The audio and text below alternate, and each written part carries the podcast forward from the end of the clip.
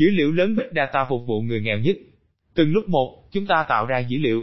Từ Paris đến Dakar, từ Jakarta đến New York, các hoạt động hàng ngày của chúng ta, tiêu dùng, giao tiếp, di chuyển, tạo ra các dữ liệu, những mảnh vùng dạng số mà chúng ta để lại đằng sau chúng ta. Những thông tin đó tiềm tàng có ích cho sự phát triển. Như thế nào?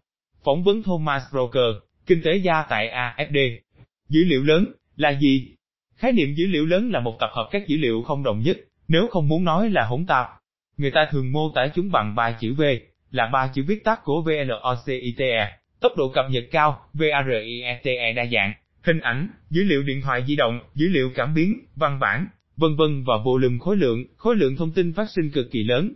Tuy nhiên, mô tả này đặt yếu tố con người đằng sau dữ liệu, nó bỏ qua tác động của khối lượng thông tin này đến việc tổ chức các xã hội của chúng ta. Những kiểu dữ liệu mới nêu trên đặt ra những thách thức nào?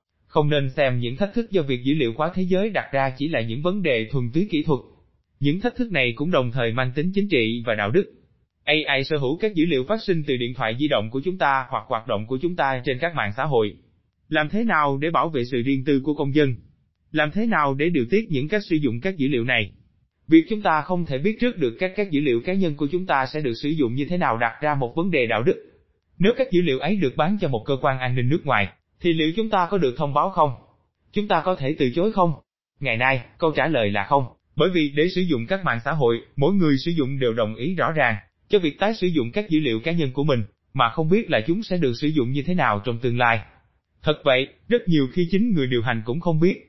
Khi được thành lập, Facebook còn lâu mới tưởng tượng hết những lợi ích thương mại một ngày nào đó của những thông tin thu thập được.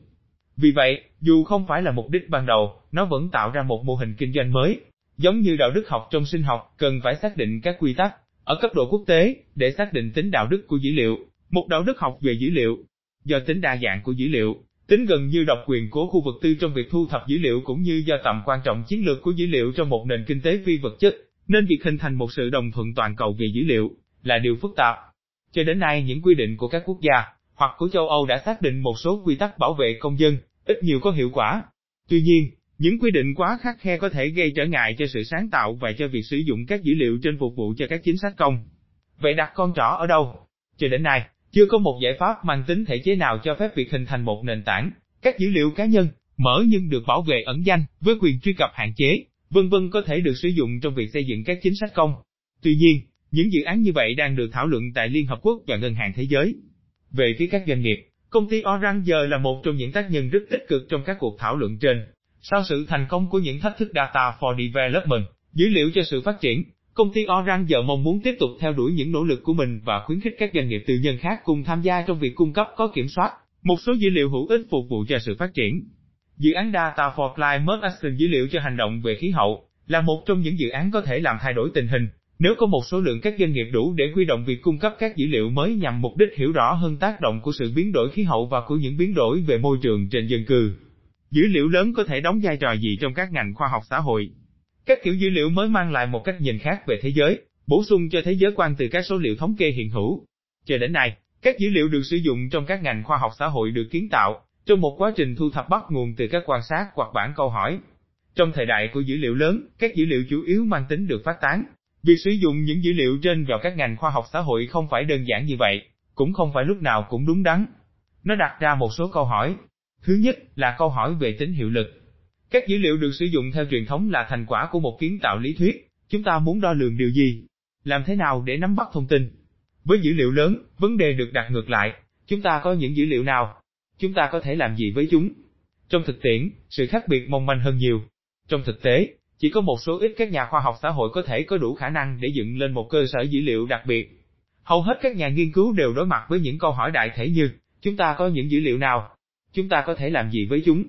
Làm thế nào để xử lý chúng một cách thích đáng? Một số dữ liệu đồ sộ vướng phải các vấn đề cụ thể, trong thực tế chúng có thể mang tính cục bộ, bởi vì tất cả mọi thứ không thể định lượng được, và đôi khi cũng mang tính thiên vị. Chúng không nhất thiết phản ánh hoạt động của các quần thể ít được kết nối nhất, và những người nghèo nhất thường không được đại diện đầy đủ. Đây có thể là trường hợp của những dữ liệu phát sinh từ những công nghệ thông tin mới, điện thoại di động, mạng xã hội, vân vân. Tương lai nào cho việc sử dụng những dữ liệu trên phục vụ cho sự phát triển? Chúng ta đang sống trong giai đoạn nghiên cứu và thử nghiệm, và việc sử dụng rộng rãi dữ liệu lớn, phục vụ cho các thống kê chính thức sẽ còn phải mất thời gian. Có hai văn hóa, hai thế hệ đang đối mặt nhau, những nhà thống kê và những nhà khoa học dữ liệu. Họ sử dụng một ngôn ngữ và những công cụ đôi khi khác nhau. Những nhà thống kê được đào tạo về thống kê và xác suất. Những nhà khoa học dữ liệu, đến từ thế giới công nghệ thông tin và xử lý những tập hợp dữ liệu đôi khi quá lớn mà thống kê suy luận và khái niệm lấy mẫu dường như đã lỗi thời. Những người thứ nhất sống với thời gian dài của hệ thống tài khoản quốc gia, những người thứ hai sống với sự tức thời của Internet. Các cuộc tranh luận xung quanh việc đo lường các mục tiêu phát triển bền vững cho thấy sự đối lập, và cả sự nối khớp hai cách nhìn cho việc dữ liệu quá thế giới. Dữ liệu lớn, rõ ràng không phải là một giải pháp kỳ diệu cho sự thiếu thốn về năng lực, tài chính và nhân lực, mà các viện thống kê quốc gia ở các nước nghèo nhất phải đối diện. Tuy nhiên, một số những dữ liệu trên có thể hữu ích trong việc giải quyết những vấn đề mang tính cụ thể. Lấy ví dụ về những dữ liệu điện thoại di động. Đây là những dữ liệu đặc biệt thích đáng khi nói đến sự hiểu biết về tính di động và để theo dõi sự di chuyển của dân cư. Việc phân tích những dữ liệu trên cho phép tối ưu hóa các đường giao thông công cộng, điều tiết giao thông đường bộ, tạo điều kiện cho quy hoạch đô thị, vân vân người ta cũng có thể nghĩ đến việc tiêu thụ nước và điện. Những mạng nổi tiếng như mạng thông minh, nhờ vào các cảm biến trên mạng, có thể cải thiện công tác quản lý lưu lượng điện, sản lượng cung cấp, phân phối, vân vân. Khu vực tư nhân đã hưởng lợi từ các dữ liệu trên là do đã kiểm soát quy trình sản xuất.